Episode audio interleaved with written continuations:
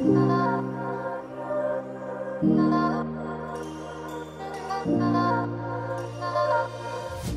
right, everybody, welcome to Studio B. I am your host, Pastor MDH. Thank you so very much for joining us here on the set again. Uh, remember, no matter where you're accessing this uh, podcast from Facebook, Instagram, Twitter, IG, Spotify, Pandora, Google Music, Apple Music, wherever you access your podcast, you can access Studio B from that same platform. And remember, we're trying to get to 10,000 subscribers here by the beginning of the summer. I think we're on our way there to it. So please like, follow, and subscribe so that you don't miss anything that's going on on the set of Studio B.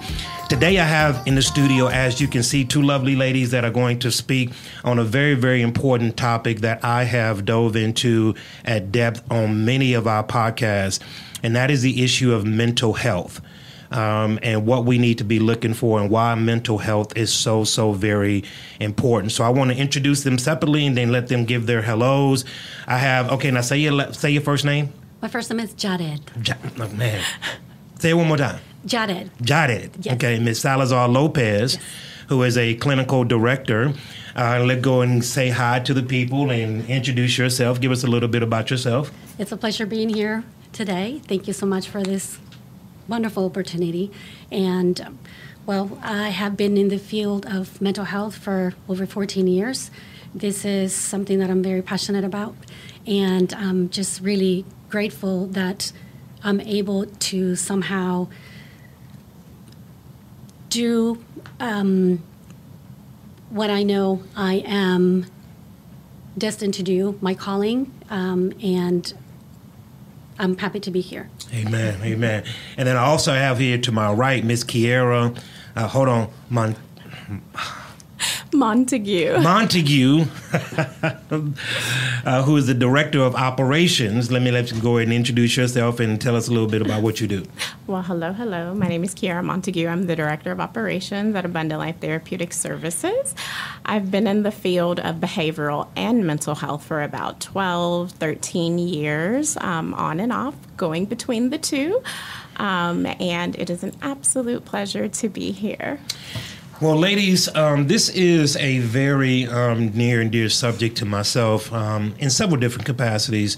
Um, as a pastor, what I do in the church, and and just um, interacting with people on a daily basis, in which I do.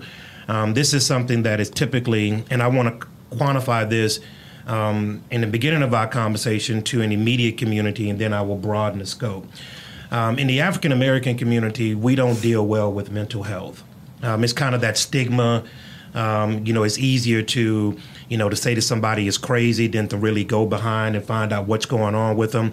But I would like to get your opinion about why is mental health important, and even more so, what is the clinical definition of mental health? Okay. Well, I'll start with the clinical definition of mental health. Um, mental health is defined as an individual's ability to be able to, first of all, know their capabilities, um, also cope with the regular or normal stresses of life, and work productively. It's also an individual's ability to be able to contribute to their community.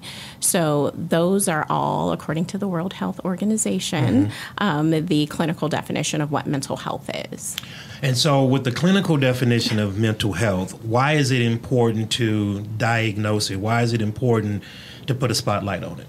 Ms. Lopez. Well, and to add to what Ms. Montague was saying, um, mental health includes our emotional, psychological, and social well being.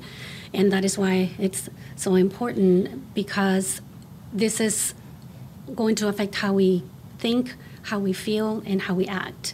So that's why it's very important that we are able to identify if there is a diagnosis of uh, psychological disorder. So, in in our chosen field, where where I counsel people from A to Z, name uh, whatever problem in life from A to Z, and literally uh, in 22 years of pastoring, I have counseled and encouraged somebody in any particular walk of life. Um, but one of the things in the church, and, and we don't do quite a good job in doing this in the church, just to be quite honest with you. We uh, we would typically pray a person through something and, and all of that other good stuff. And I, I generally say that everybody needs Jesus, but some people need Jesus and a therapist. Exactly. Right? Yeah. Because we don't do a real good job in the church, in a church setting at large, to really talk about those issues. There are some things in which I encounter that are outside of my pay grade right, that I need to refer up to. But in that referring up, there is a stigma that is attached when I refer up. So, talk about how do we get around the stigma of mental health and how do we get people to be more engaged in this conversation? Well, I think the first piece is knowledge and education on mental health to remove that stigma. It is as simple as talking to your friends, your family about mental illness and some of the possible implications, and also that education component. And that education can come through many different platforms, whether it be social media, whether it be some community outreach event.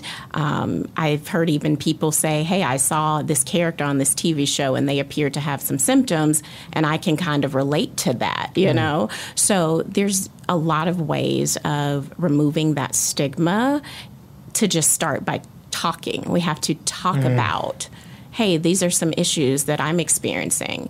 And also finding a community that has that relatability. Maybe you might share what you're experiencing with a group of folks, and they might say, hey, I'm experiencing that as yeah, well. Yeah. There's power in relatability.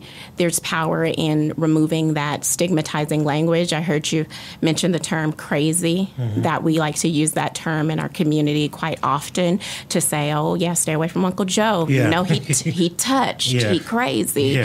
um, you know, instead of kind of avoiding the issue, mm. instead of leaning in, talking about it, educating ourselves, and then educating those around us to remove some of that that negative talk associated with mental illness. Now, that right there, I can speak from a personal uh, perspective. In my family, that was a big deal, just getting past the whole he, she crazy, he touched, mm-hmm. you know, stay away from so and so.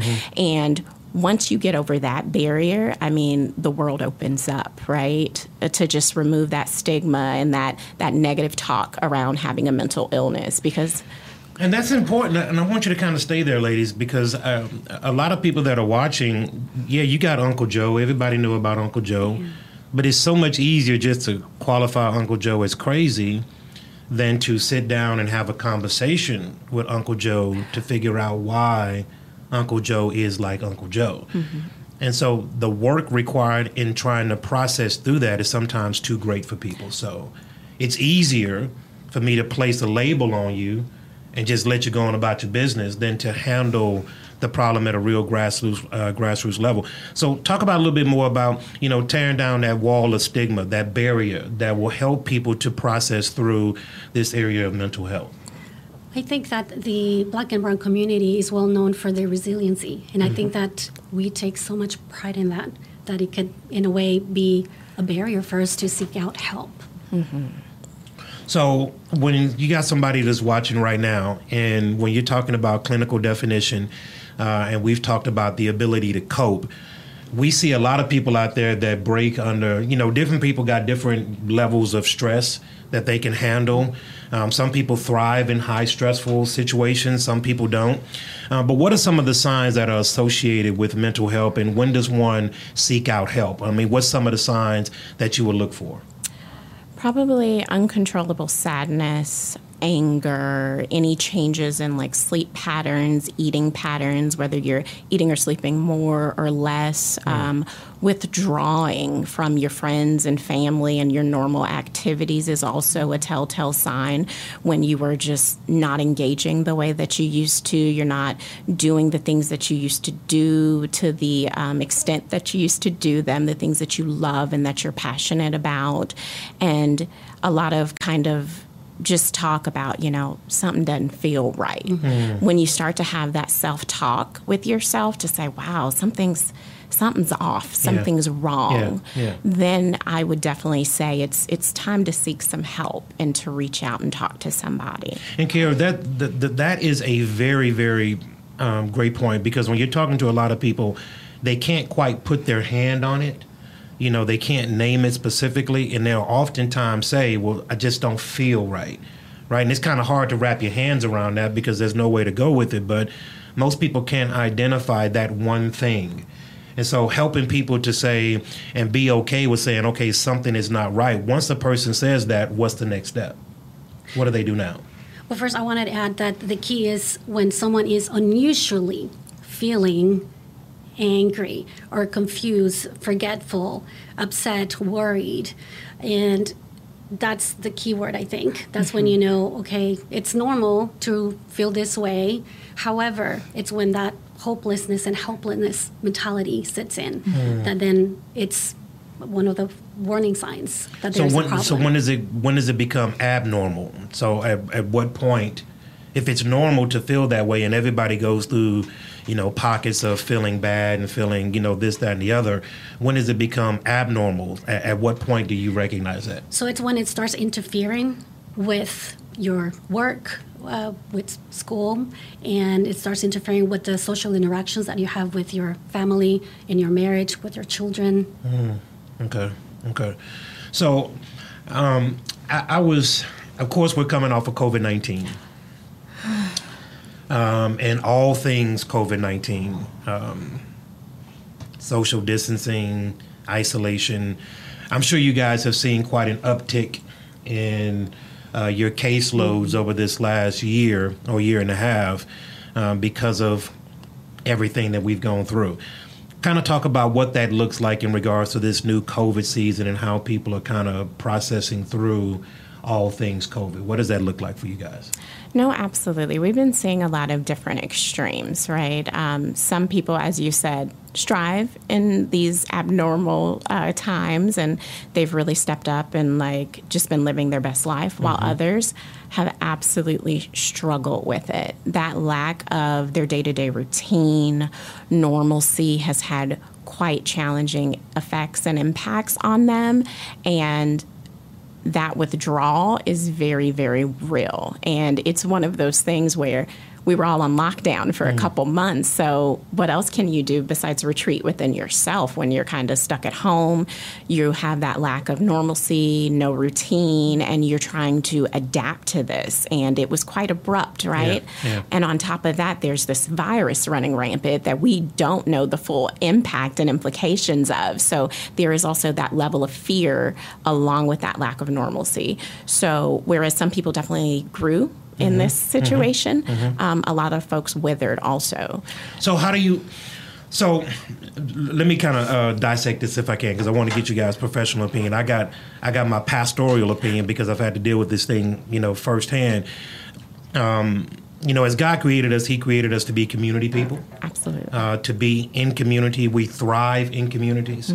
Uh, we were never meant to be isolated. Um, and so isolation has detrimental effects uh, on the human psyche, uh, on the ability to interact once you come out of isolation. And some of the problems that we've been facing here in the church is that that isolation has driven people who were already at a point even further back. Absolutely. And so now we're having to try to make up um, post COVID 19 to get them re engaged in society, re engaged with community, re engaged with people.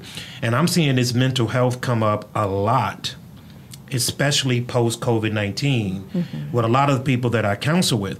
But how do you get a person to the point of uh, diagnosis? And then once you've diagnosed them with a particular mental health issue, how do you work past them? Uh, how do you work with them to get past that? What's the process of doing that? So there is certain criteria that the individual has to meet in order to qualify for a diagnosis. Once it is determined that they meet the criteria for that particular diagnosis, whether it's anxiety or depression, then a treatment plan is then created for that individual. So the, at Abundant Life Therapeutic Services, all of the treatment plans are individualized. So the beauty of the modalities that we use as an agency is that um, they're not intrusive to spirituality or religion. Um, we have cognitive behavioral therapy, we have trauma focused cognitive behavioral therapy, family therapy, and skills training. And for instance, with cognitive behavioral therapy, in a nutshell, the theory is based on the fact that it's not so much of the events or situations in life that affect how you feel, but it's your thinking about those mm-hmm. situations mm-hmm. and events Absolutely. that affect how you feel, and as a consequence, then affects your behavior. And that's it's it's biblical, right? Mm-hmm. Um, we know all these different scriptures about how we have to renew our mind, mm-hmm. and uh, so much about anxiety is also um, talked in the Bible. Mm-hmm. So that is what we as an agency provide for our clients. So cognitive behavioral therapy is going to be then addressing those for the most part someone with anxiety and depression is experiencing thoughts that are not functional. They're mm-hmm. irrational many times. Oftentimes they're irrational. So we have black and white thinking. We have the the what ifs, and um, so for instance, someone may be thinking, "Well, I'm without a job," mm-hmm. and um, you know that's the end of it. But then we can go ahead and use your truth as an individual and say, "Well, but what does the Bible say about?" someone mm-hmm. in a situation like that well that god is my provider so what we do in therapy with cognitive behavioral therapy is that we identify those cognitive distortions and then we're able to evaluate those thoughts and then challenge them and then replace them with more functional, more rational thinking. But in this case, um, for someone who is a follower of Christ, then it will be replacing that sometimes with the promises that we have in the scripture. Well, so so ladies, so I am a um, uh, I am a licensed counselor, and um, in trying to, and I hate to keep bringing up this thing about the stigma, but there is a th- th- there is a huge stigma that uh, even in counseling sessions is very difficult to get around. So when when we're talking about treatments and cognitive treatments, when people hear about treatments and mental, they're thinking about straitjacket. Yeah. You know, exactly. they're, um, they're thinking about a psych ward. Mm-hmm. You know, they're not they're not talking about cognitive treatments mm-hmm. and, and things like that. So there is a huge stigma with mental health that is very difficult mm-hmm. um, to get beyond. And one of the things that I found in counseling is is a lot of people don't deal with trauma well. Mm-hmm. And so we have the kind of thinking of out of sight, out of mind because I no longer talk about it, then I'm over it. Mm-hmm. But trauma tends to manifest itself years down the road. Absolutely. Um, and because we don't process pain very well, um, in any community, not just in the African American or the minority community, but we don't process pain very well. We hide that hurt. We we put layers and layers and layers over that hurt, mm-hmm. but then we don't realize that years down the road, we're still playing out that trauma that happened mm-hmm. when I was mm-hmm. 15 years old. Mm-hmm. So when you're talking about the help and you're talking about, you know, how do I um, help somebody through that? The cognitive part, I believe, is very, very important when you begin to start to lower. And I tell people like this it's okay not to be okay. Exactly. Mm-hmm. Like it's okay. Absolutely. But we got to work through the process in getting people to lower that guard. Mm-hmm. And, and, many people don't even know about a cognitive treatment program. Absolutely. Uh, they don't know about that. So mm-hmm. speak on that a little bit.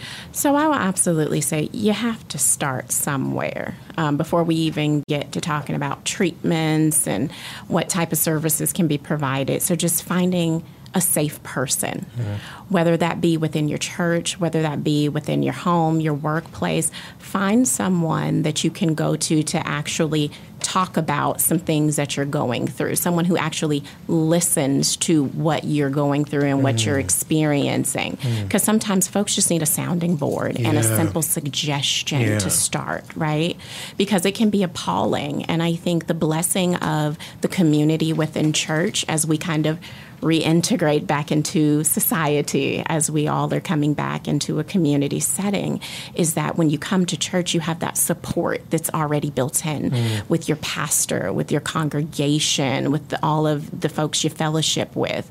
And there's a blessing in that just to be able to go to someone within your church and say, hey, this is what I'm struggling with. Yeah. This is what yeah. I'm going through. Mm-hmm. I don't feel quite right what do you think, right? Just to start the conversation before we even get to treatment and diagnoses and, Yeah, and yeah. words that are scary Yeah. and send us spiraling down the rabbit hole of I'm going to end up in an institution.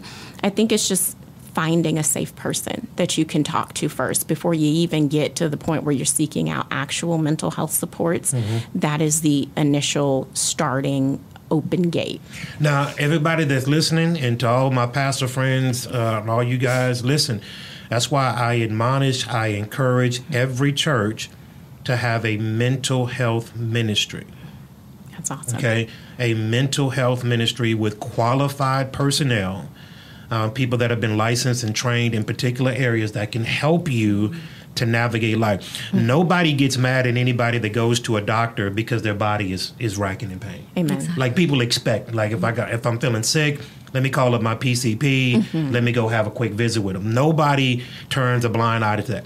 But when you're talking about I don't feel quite right, mm-hmm. um, and I'm looking to go get help, mm-hmm. well, when you tell me that, then what's wrong with you? Yeah, absolutely. You know, let, or in the church, what we do is let's let's gather a prayer group together and pray over you and pray whatever you're feeling out of you. Amen. Right? And, and, and let God fix it.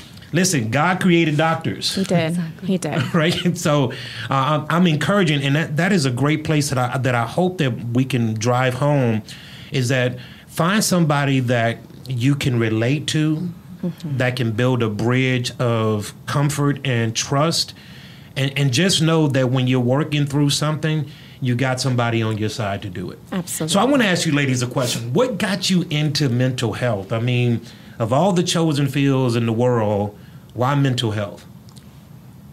Well,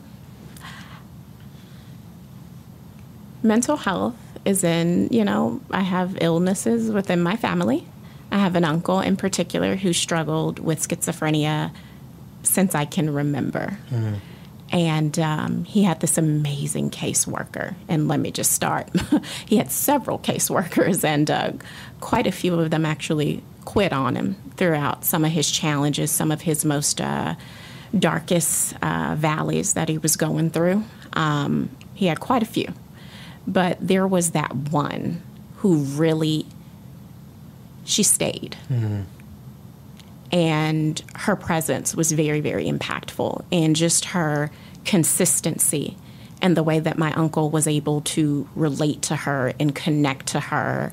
And when he saw she wasn't going away, then he really got serious about his own treatment mm-hmm. and really got engaged when he knew he had someone who was going to constantly be a presence of support for him. And that's when we saw, as a family, the total turnaround. Um, His compliant, his compliance with his medication, um, him actually participating and showing up to his case manager appointments. He then got more engaged once he saw that hey, there's someone outside of my family who is actually going to hold me accountable and who's going to show up for me, and they're not going to quit on me when I elope and decide to live in the forest for you know two weeks, you know, and live off the land. She's going to come in the forest looking for me. She's going to come find me.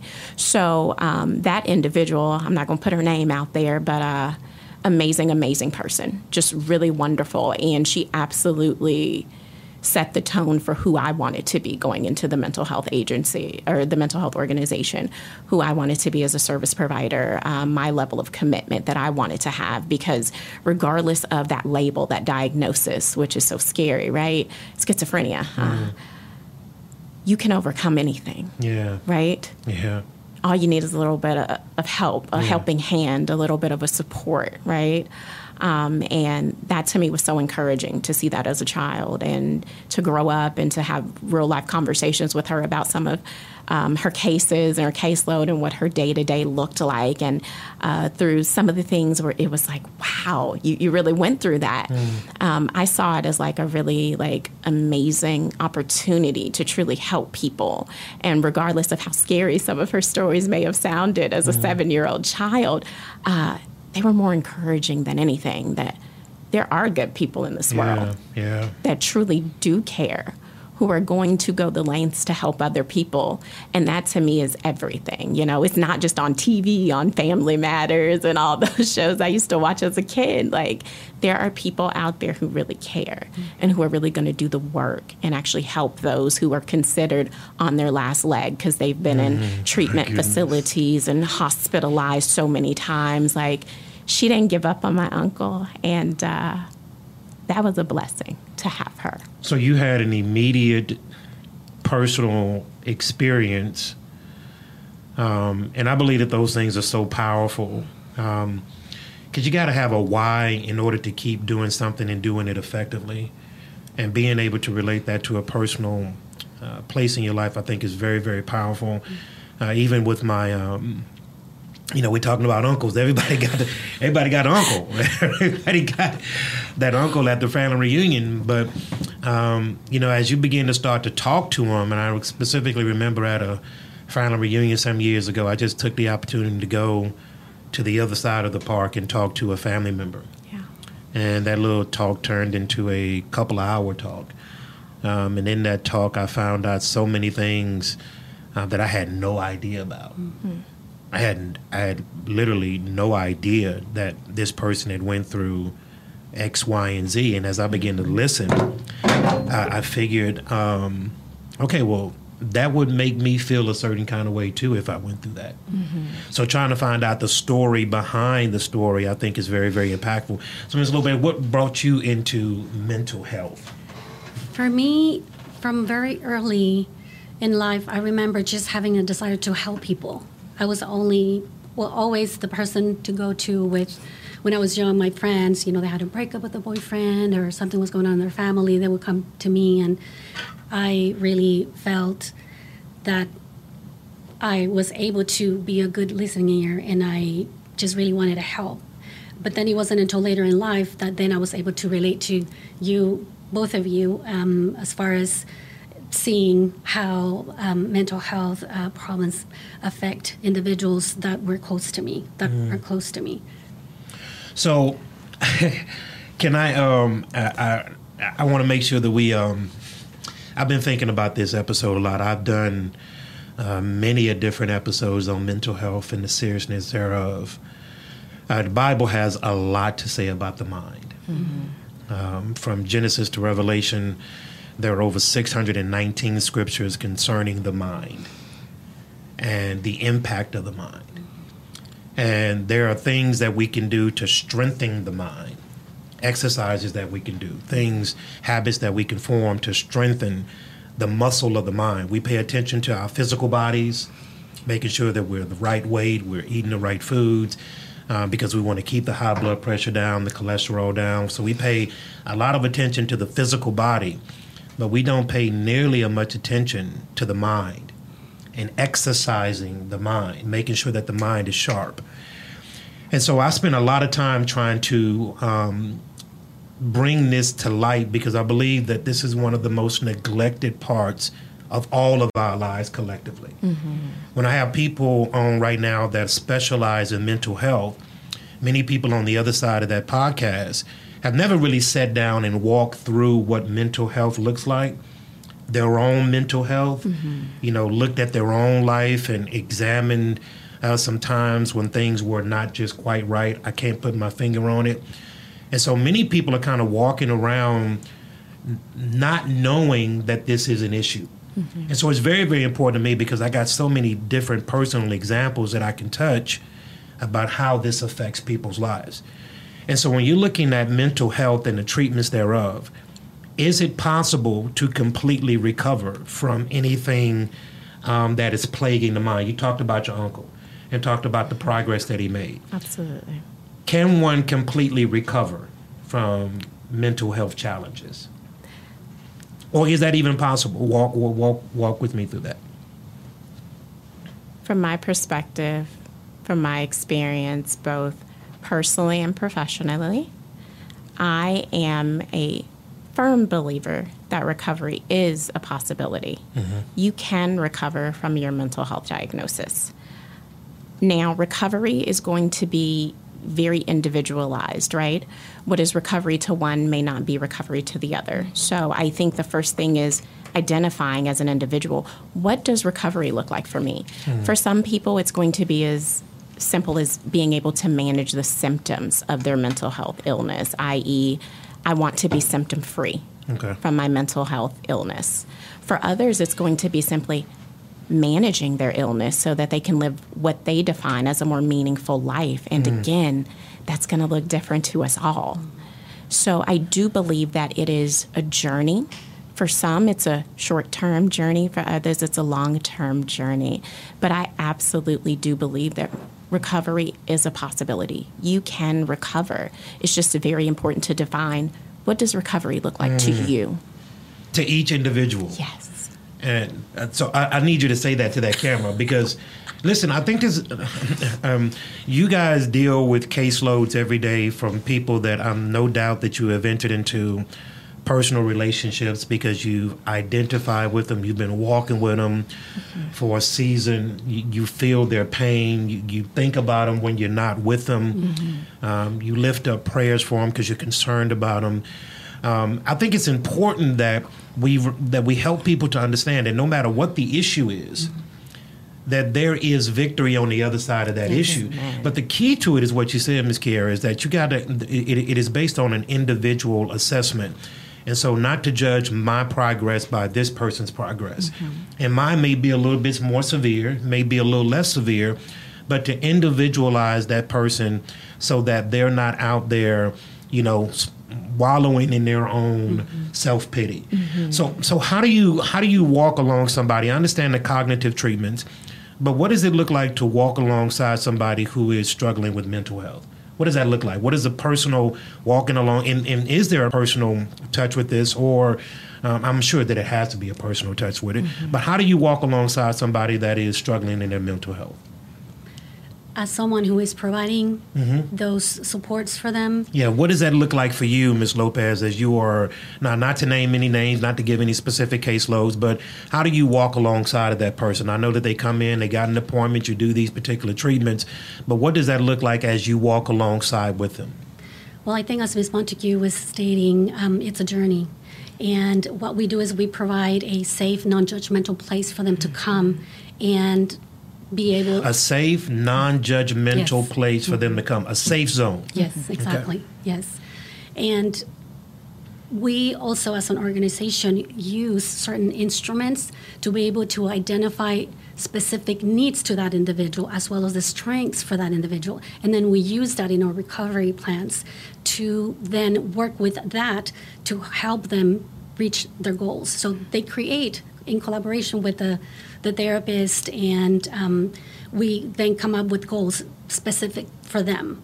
So um, it's support, and unlike you, Reverend Holman, who may be directing individuals that come to you for advice, we don't give advice. So that's why I was saying earlier that it's non intrusive to your beliefs.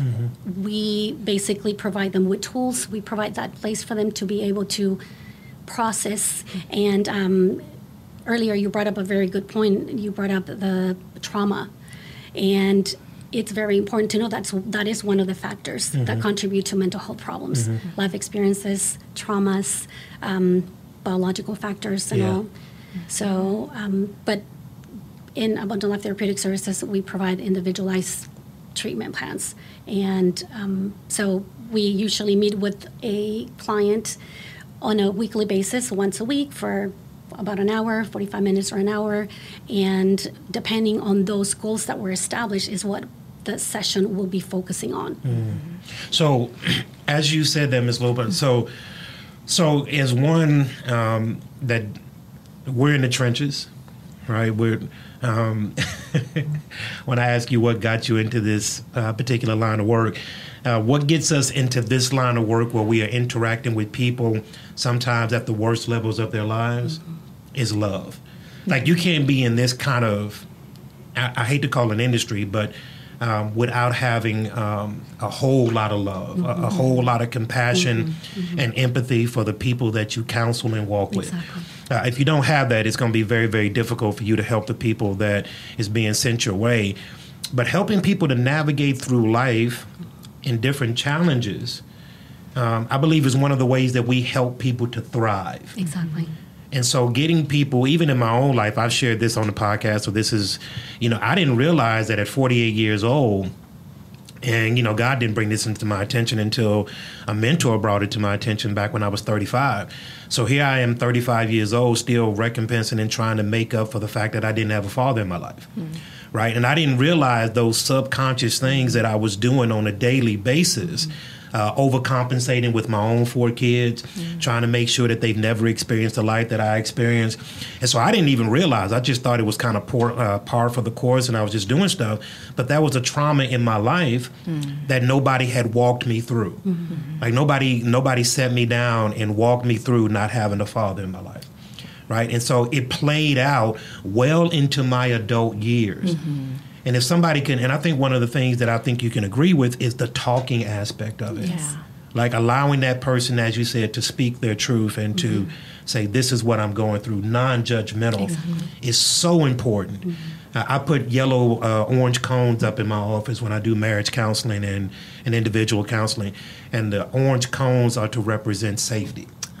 So when you're going down the street and you see these orange cones and these construction zones, mm-hmm. you realize some stuff is messed up, but it's getting fixed. Mm-hmm. But it's telling you to be safe as you're going through these zones. So I put up these orange cones because I want people to realize no matter what you say, it's okay. Exactly. Now we're going to walk through it. Absolutely. But it's okay. And so please, please, please, please talk about the the the non-judgmental part of allowing people to speak what they're going through. So I believe as a, a, service provider or just a person there who wants to listen to be of assistance to someone else going through something, it's really important as that person who's going to sit there and provide that non-judgment to come from a whole unbiased place to just sit there and leave their biases at the door, right? um, I will say for service providers, uh, the first step is to just leave all of that at the door and say, you know what? I'm just here to listen. I just want to listen. I just mm. want to hear your story. Tell mm. me your story, right? Mm. Because I feel like there's a lot that can be learned from an individual who's going through something when you just let them talk. Mm. You just let them speak. You hear them out. You hear their story. You hear what they've tried, what didn't work. Yeah. What kind of worked, but they weren't willing to continue to pursue that so I would absolutely say when you go in and you're going in from a place of, well, this worked for so and so and that worked for this person over here, and you remind me of this client once upon a time, all of those thought processes, you just leave. Yeah. And you just come in ready to be very neutral and just a blank slate, right? Mm. Just sit there quietly and just hear their story. And I don't want to just glance over the power of a listening ear. Yeah. That is so, so powerful to just sit there and hear somebody's mm-hmm. story, their life journey, everything that they've gone through, the highs, the lows, and the in betweens. Just listen. Mm. Don't offer advice. Don't try to talk them through it or suggest what they could have, should have, would have done, because that's not productive speech. Yeah. Mm-hmm. Just sit there and be present and mm. listen it is so impactful. It is so powerful because I believe the beauty of our services that we do provide is that we let create that non-biased, non-judgmental space, as Ms. Yared was saying, to allow the person to tell their life story. Mm-hmm. And we don't offer advice, right? Because we understand that treatment is 100% individualized yeah. and it has to be fueled by the individual. And we meet them where they are in their recovery even if they're still at a place trying to digest that they have a new diagnosis and, oh, it's scary, I don't understand it. Well, here we are, we're listening, we're hearing. We want to know what you know before we jump in and terrify you with education, right? Yeah, yeah, yeah, yeah. Get them at a place of comfort first. yeah. Yeah, that's a good word. So, because people are not homogenous, right? Not and, you know, we love boxes, we love, you know, segments, we love putting it's it's, it's easier to understand people in boxes. Mm-hmm. Than to do the work to know them individually. Absolutely, it's, it's just it's easier for me to place a person here with everybody else than to pull that person out and really try to walk with them and figure out what's going on. Mm-hmm. And I think that that's one of the detriments to our society because we love grouping people together. Mm-hmm. And I believe it is so harmful um, to an individual to put them in a box with other people mm-hmm. um, because we don't want to take the time, and maybe not even want to take the time. I think the work required is is so difficult sometimes that people just kind of shy away from it. Mm-hmm. So God, this this this this one that loves us. Now this I understand, but this is, this is abundant life therapeutic services, and abundant life comes from John chapter number ten. So there's some type of biblical connection there. Absolutely. Okay, so so um, I want to ask you, ladies. So if somebody is watching right now, listening right now on whatever platform, and they've identified uh, identified some things, you know what? I haven't been feeling myself lately. Been feeling a little bit anxious. I've been blowing up at people more than I normally have. Um, what's next? I've identified it. Now what? Find that safe person. Mm-hmm. Reach out to someone. Reach out to somebody. Talk to someone. Talk to somebody that is safe and that is going to listen to your concerns. Just listen. That's the first step. Through that conversation, have some self actualization moments, right? Figure out what help you want to seek out as an individual. It's going to look different for everyone. Some folks are going to seek pastoral guidance. Mm-hmm. Other folks are going to maybe want to join a support group. Mm-hmm. And there are other people who are going to want to seek out an organization such as ours for that assistance, right? Find out what works for you. Try them all. Mm. A little self education goes a long way. But I would absolutely say the first step is just talk to someone. So find a safe person. Yes. Now, Ms. Lopez, what if I don't have a safe person?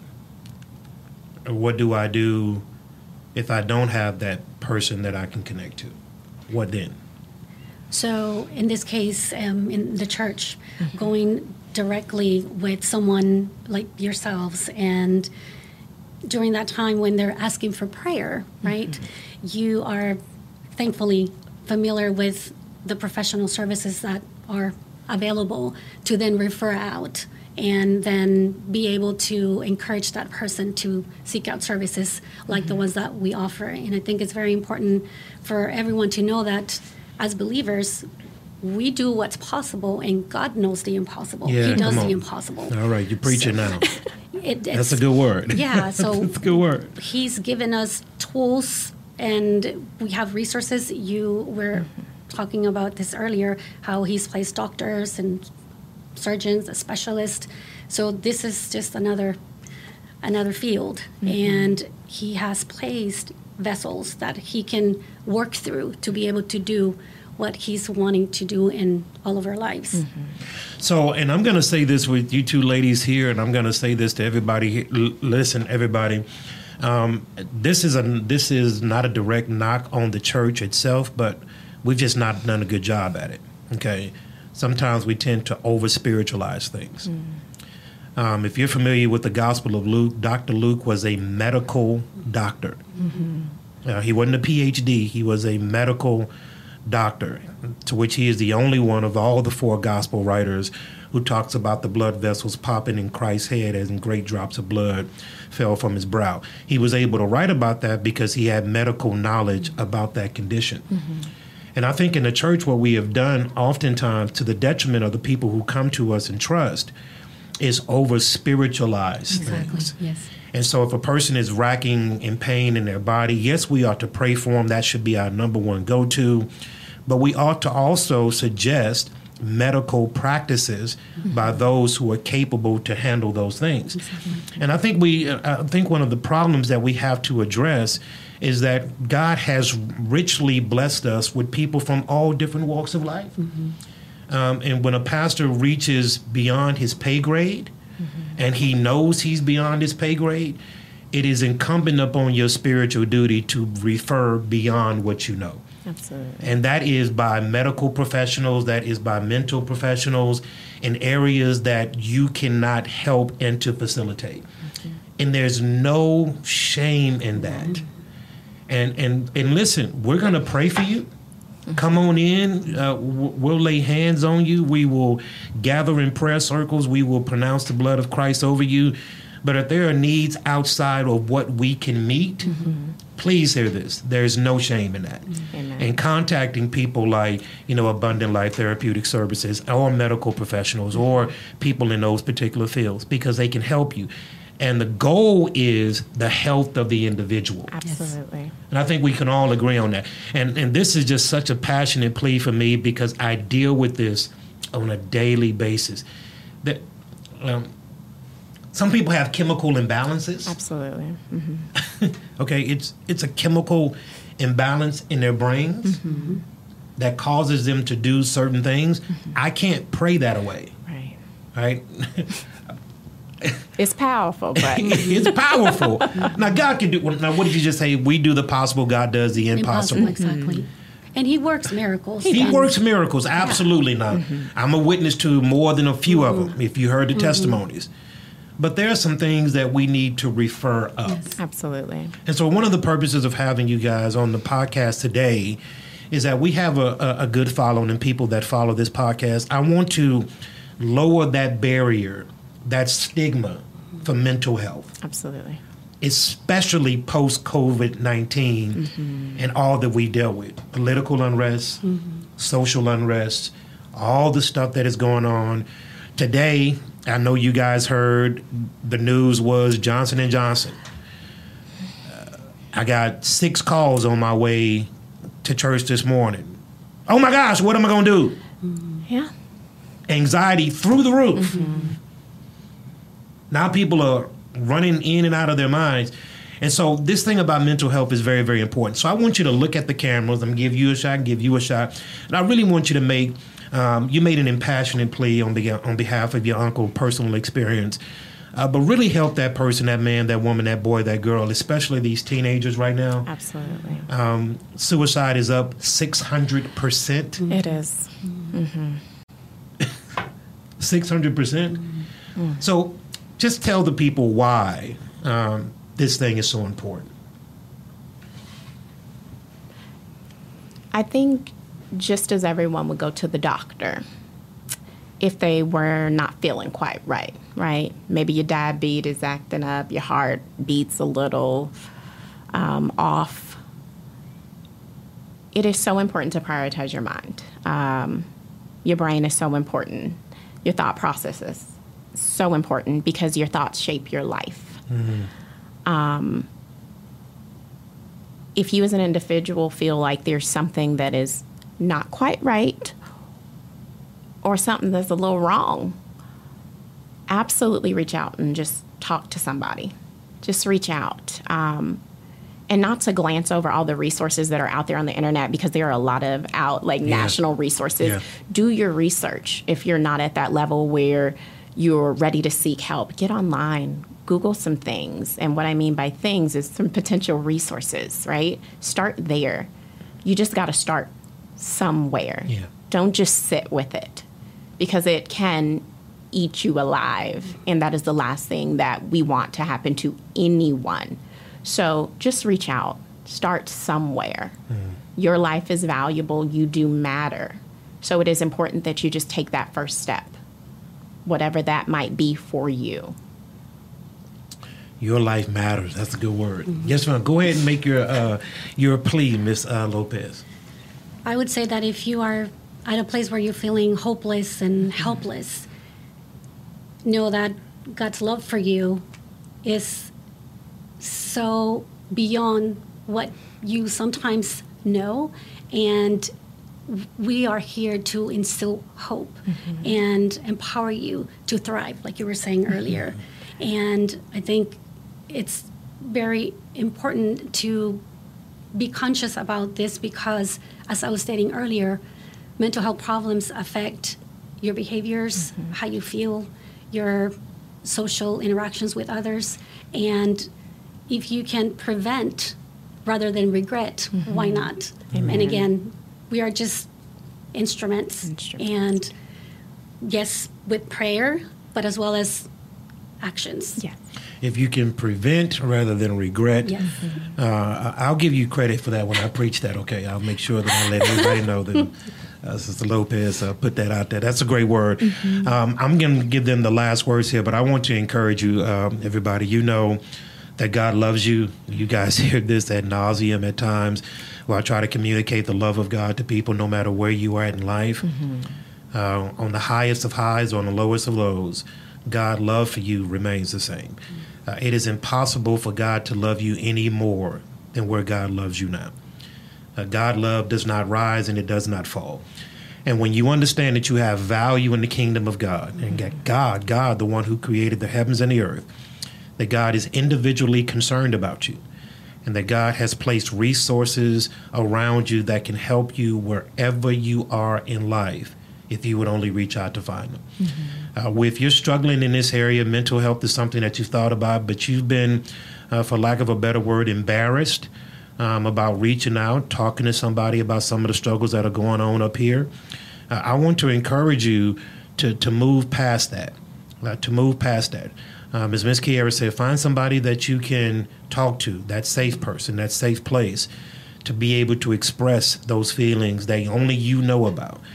And I want to encourage you as best I know how. This is a Pastor Holman moment here, okay, everybody? God loves you, and He doesn't want you to wither up and dry away. Uh, he's placed resources and people around you that can help you no matter where you are in life. Mental health is important because the Bible says that as a man thinks, so is he. As a man thinks, so is he. So get your mind game together. Let's let's focus on this mind. And ladies, I want to tell you, man, I am so so encouraged by you coming. I'm gonna um, uh, when I met uh, Brother Darren Brown. Now, how? Wh- where is he in the organization? What What does he do? He's our director of He's a director. Okay, Yeah. Mr. Darren Brown is the director. I met him uh, last week, I think it was, when he came to tour um, the facilities here. Um, and I talked about that I wanted to have um, um, a segment on mental health, and he suggested you ladies that, that would come. I want to thank you um, because I'm telling you, this is a, a problem that we're not shining enough light on. Uh, and I'm talking specifically from a church community. Um, we have a very large congregation here. Uh, it is prevalent amongst those of us who have trusted God as our Savior, who are on our way to heaven, but we are not living our best life now. We are not living our best life now. People that have the Holy Spirit residing on the inside of them are struggling silently Absolutely. because they don't have an outlet. And so give some information about how the good people at home, those watching, those listening, can contact you. Uh, contact information, phone number, however you want to do it. Look directly into those cameras. I'm gonna give Ms. Lopez. I'm gonna give you this one, and then you pick up wherever she left off, or you repeat it. You So I just wanted to say that what if that very one thing that you are not addressing or seeking help for is the very one thing that is keeping you to thrive in that calling and that purpose that God has for your life. It's something to to think about. And I'm going to let Ms. Montague. So call our office, 832-300-8680. Find us on social media platforms, ALTS, LLC. Look at our website, which we are updating, uh, altstexas.com. Come find us, guys. Call us, give us a ring, email us. We're here. so th- I want to um, give you guys. Um, you talked about your family. Family is important. Uh, this is called the Church at Bethel's Family. So we have family in our name. Family is terribly important. Um, it is the springboard by which we will accomplish a lot of things that God has called for us to do. Um, it's very, very passionate to me. Um, you know, I've been married for 20 years. I got four kids. And family is important. Family is important. Everybody watching got somebody in their family. Amen. Like that name just came up. Everybody's got that one person or two or three people in that family that what you say they touched, They do. Right. Um, I would I would encourage you to attempt to try to find out the story, because maybe some of the things that you'll learn will help you to better understand that person and why that person acts that particular way. Now, not that you need to go up and try to be a, you know, psychotherapist or you know, lay down on my couch here, Uncle Joe or Aunt Susie, and let me, you know, walk you through your problem. But I, but I believe that the conversation point is very, very important. Unfortunately, right now where we are, ladies, is conversation is the commodity that is quickly eroding away. Uh, we don't understand the value of conversation, not a monologue, but a dialogue, talking to people, interchanging ideas. That's how societies thrive. Yeah. That's how families foster.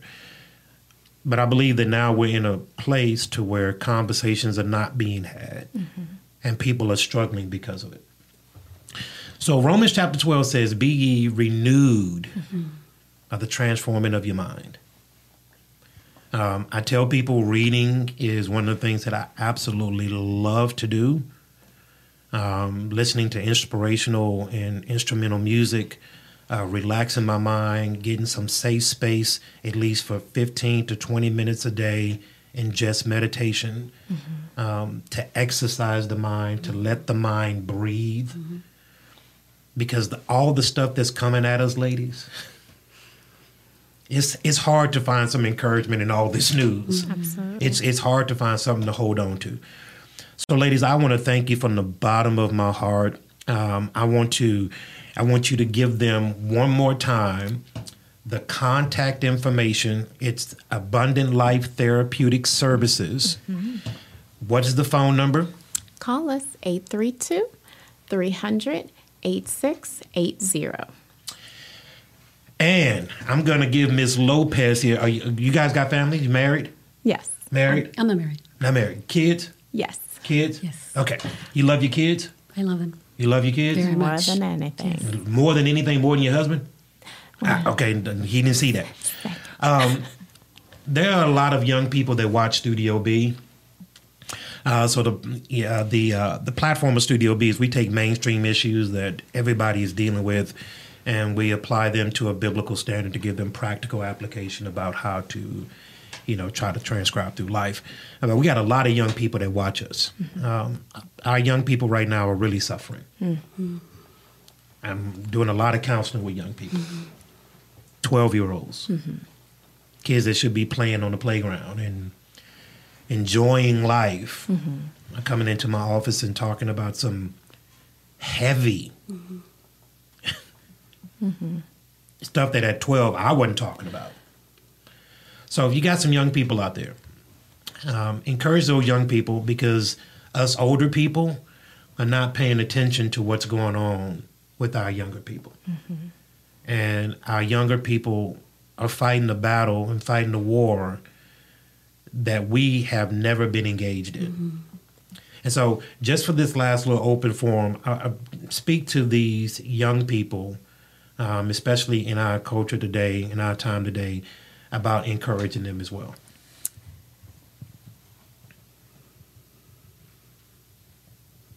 Blessings for the youth, right? Um, just know that there is someone out there that does care about you. That's the first course. And care for yourself, right? Um, it's really important to have a really good support system. And if your friends are not mirroring a supportive group of folks that you mm. want to be around, mm. you might want to reevaluate mm-hmm. your social settings mm. first and foremost. Also, think about who you want to be today in this present time. I do understand that you feel like you're going through the pits and the valleys and no one is there and no one cares, but there are people out there who will support you, who will listen to you. It's not all about the gram and the Snapchat mm. and the TikTok. Uh, oh, yeah. There are folks out there that do care. And as you were saying, Pastor, communication is everything. Yes. Having somebody who will hear you out, someone who will listen to your concerns, to your challenges is everything. And there is someone out there that will hear you out and will listen to you and will help you through whatever you are going through. And it's not mm. just on social media. Yeah, my goodness. My goodness. Ms. Lopez, what would you tell the young people? Well, I just want to repeat your words, Pastor Holman. It's okay not to be okay. Mm-hmm. And I'm aware that sometimes it can be very difficult to talk to your parents, to some of those adults in your family, but reach out to someone in the church, your youth leader, mm-hmm. or maybe someone in the church that you can go talk to, you know, you can trust. At school, you can go to your school counselor or one a teacher, but just make sure that you are reaching out to someone because like you were saying these are very difficult times Amen. and it's very important that you take care of your mental health yeah Uh, ladies, uh, thank you so, so, so very much. Um, this has been a very, very uh, productive and fruitful um, day for me. This is, um, I know I keep saying it, it's just because I deal with it on an everyday basis. Mm, of course. Um, e- every single day. Um, and so I want to encourage you guys, man, to, to the best of my ability, God is able to do exceedingly abundantly above all that you may ask or think. Mm-hmm. God loves you to the deepest part of your core. I don't care who you are, I don't care what you've done, where you're at, highs and lows of life. God is right there. Um, he's never going to put more on you than what you're able to bear. Uh, but reach out for help. Um, for reasons only known to God, Deuteronomy 29 and 29, the secret things belong to God. But God has chosen by his own sovereign will to use people to exercise his will. So God uses people. So the help that you need could be in reaching out to a person. God uses people. And so don't take for granted the resources that are available to you to help solve some of these problems that you're facing. Reach out, reach out, reach out, reach out, and reach out. And to all my pastor friends um, out there, man, really put some some some time and some effort into really putting some things in regards to this mental health in your community, um, not just your church community, but your community at large. Uh, ladies, I would say that we, on a daily basis, we deal with not just people that quote Bibles, but um, this church is really a lighthouse to the entire neighborhood. Mm-hmm. And so we get people from all walks of life, mm-hmm. in every walk of life. Mm-hmm. We get the estranged veteran from Desert Storm who still thinks he's in Desert Storm. We get the person who is on drugs and the effects of a very hard life that are still haunting them. Uh, we get the schizophrenia. We get all of that. This all of that. So it's it's something that is very very dear. And please take mental health seriously. Amen. There is help for it, um, and God wants you to get past this. God wants you to thrive in life. So, ladies, I want to thank you from the bottom, bottom, bottom of my heart. This will not be the last time that you're on Studio B. Uh, we generally, like to do this in segments, but I want to thank you from the bottom of my heart, and I want to give you guys a couple of last words uh, for this last open forum. So, Miss Kierra, is there any last things that you want to say to the wonderful people who are watching Studio B? If something doesn't feel quite right, take one step. That's all you can do. Just take a step in the direction of seeking out support, whether it's a Google search, whether it's talking to somebody, whether it's doing some self talk, some self introspection to kind of find out what's going on. Just take the first step. Take the first step. Ms. Lopez. For those of you that may be telling yourselves, but I have a lot of baggage and you don't know where I'm coming from, um, if you're asking yourself that question, is because that is something that um, will be so important for you to, to address. And it's not so much what's happened to you, but how you allow that to, it might have affected you in the past, but how you allow that to help you today and tomorrow. We don't want that to continue to affect you today mm-hmm. and tomorrow. And we know that God's mercies are new every morning. So mm-hmm. today's a new day. new day. We start clean today. So yeah, there's hope. There's mm-hmm. hope. Absolutely. There is hope. Uh, everybody, thank you so very much for joining us here on the set of Studio B. Now we're at 5,000 subscribers. Remember, we're trying to get to 10,000 by uh, midsummer. I know that we can do this. We need to put this platform across all things. So, like, share, and comment. And remember, wherever you are, God richly loves you and has a plan and purpose for your life. We'll see you next week.